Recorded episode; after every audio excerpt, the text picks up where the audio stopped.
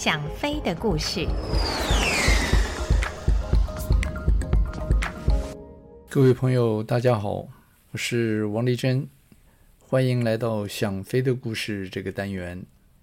上个星期我们讲到，当我方知道中共在武汉地区建造了横跨长江的大桥之后，决定派出侦察机前往武汉，将长江大桥及附近的设施空拍下来。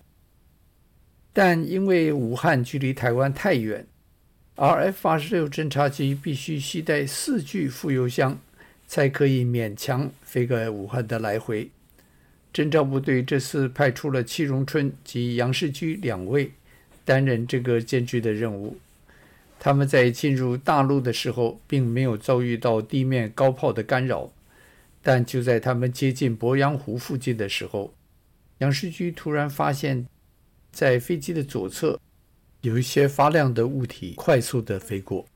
他机警地回头一看，只见在他六点钟的方位有两架米格十七，飞在前面那架飞机的机枪口还一闪一闪地冒着火光。他蓦然地意识到那是敌机的三十七厘米机炮正在对着他开火。Bogey six o'clock，杨世居按下通话按钮，警告戚荣春。敌机就在他的正后方。就在戚荣春听到杨世居警告的同时，他也发现了那两架敌机。没有想，也没有时间去想，他立刻将驾驶杆向左前方推去，让飞机向左边开始俯冲，同时呼叫杨世居：“Mission abort! Mission abort!” 这是表示任务取消，任务取消。杨世駒看到戚荣春向左拉开之后，也急忙地向右拉开俯冲。匆忙之间，他没有忘记将剩余的两个副油箱抛弃。戚荣春在向下冲的时候，觉得飞机一直的在向右偏。他向右边看去，才发现虽然他在第一时间已经按下电钮将副油箱抛出，但是右边翅膀的那个副油箱却没有被弹掉。不对称的外形使飞机不断地向右偏去。平时应付这种状况的方法有很多，但是那天被敌机盯着打的时候，他是什么办法都用不上，只有继续俯冲，希望能够用速度来躲开敌机。杨世居在俯冲的时候，发现那两架敌机并没有追着他而来，而是全跟着戚荣春去了。他这才想起，曾经有情报指出，中共的空中战法是先打掌机。看来那天的情况还真是如此。既然没有敌机在他的后面追，于是为了省油，他将飞机爬回三万多尺的高空，对着台湾返航。戚荣春在两万多尺的空层看见他的左前方有一片很大的云层，于是他将飞机对着那片云飞去。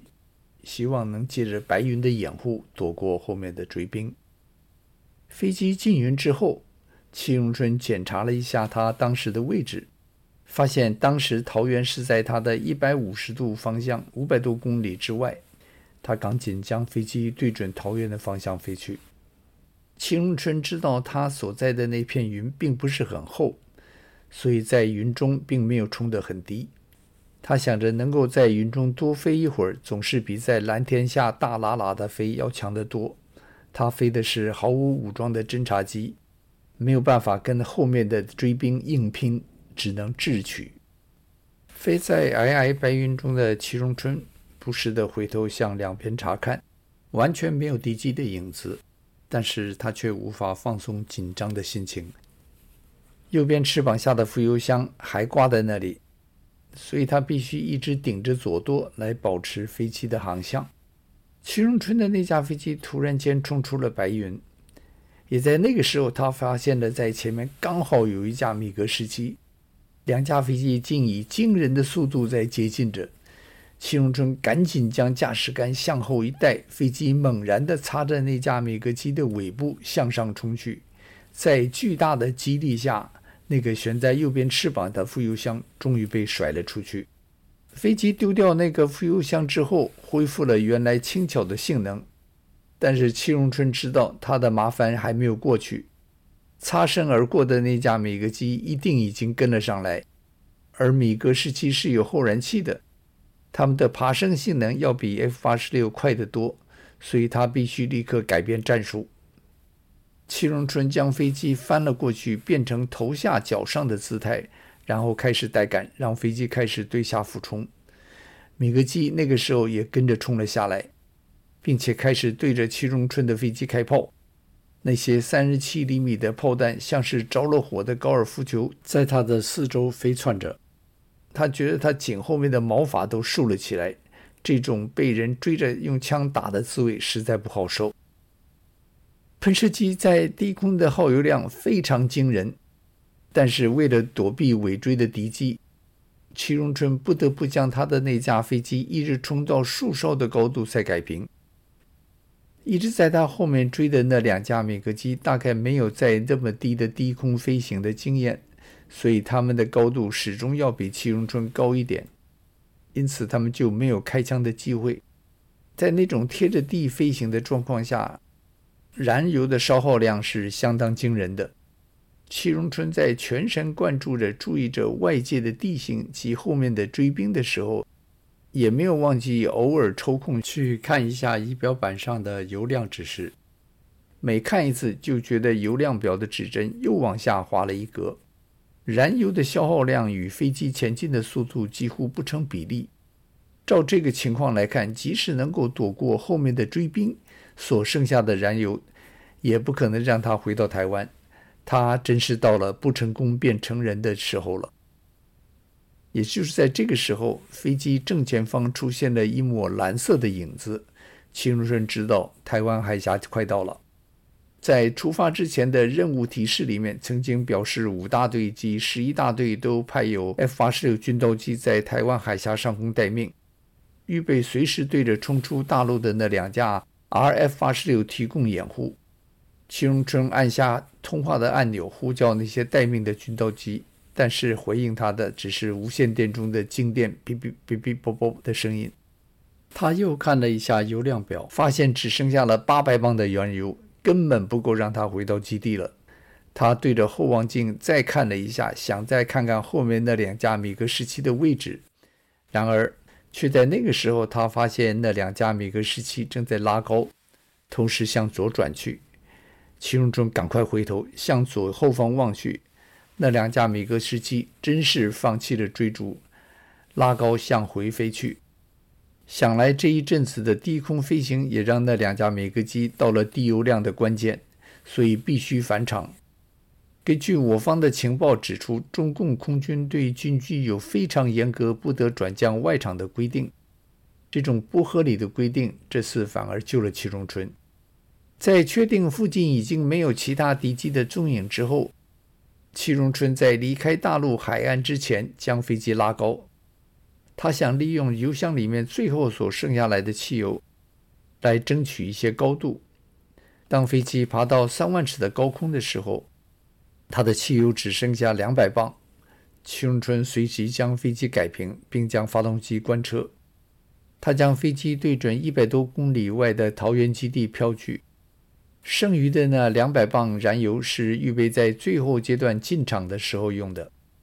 戚荣春将飞机保持在一百六十五海里的空速下滑，那是 RF 八十六最佳飘降的速度。根据他的经验，以当时的高度，他觉得他应该可以安全地回到桃园。只是他心中对没有能够达成的任务有太多的懊恼。他希望过一阵子，说不定可以借着恶劣的气候做掩护，再去试一次。这个时候，戚荣春将无线电转到 Guard Channel，也就是紧急波道，开始呼叫海峡上空接应的友机及救护机。这次大家都有了回应，掩护机群很快的就飞到他的附近，救护机也开始由低空向他接近，这使他安心了不少。就在戚荣春呼叫掩护机群的时候，杨世駒的飞机正在桃园基地的五边进场。当他听到戚荣春的声音的时候，正有喜极而泣的感觉，因为他在和戚荣春分开的时候，曾经看到两架米格十七追着戚荣春而去。他实在很难想象一架毫无武装的侦察机如何招架那两架米格十七。而他在回飞的路上也曾经不断地呼叫戚荣春，但是都没有任何回应。现在知道他已经安全地飞离大陆，心中的那块大石头终于放了下来。虽然这次任务没有达成，但是留得青山在，他们总有继续尝试的机会。当天，戚荣春在飘滑到桃园附近的时候，将发动机重新启动，并利用剩余的那两百磅汽油，安全地进场，落到跑道上。战士们回来了，虽然没有达成任务，但是却获得了许多宝贵的经验。对日后十二中队征召敌区的任务上有着极大的帮助。空军在事后检讨这次任务的时候，觉得目标区距离台湾实在太远，因此任务无法达成。也就是因为同样的原因，并没有再度的尝试利用 RF-86 前往武汉地区征召，而美国也因为战略的需要。而下令 RB 五十七在大陆上空征召的时候，专程的飞到武汉地区，将长江大桥及附近的设施空照了下来，使我方取得了非常清晰的当地空照相片。好了，这个故事就说到这里，下个星期我再找其他的故事来说给您听。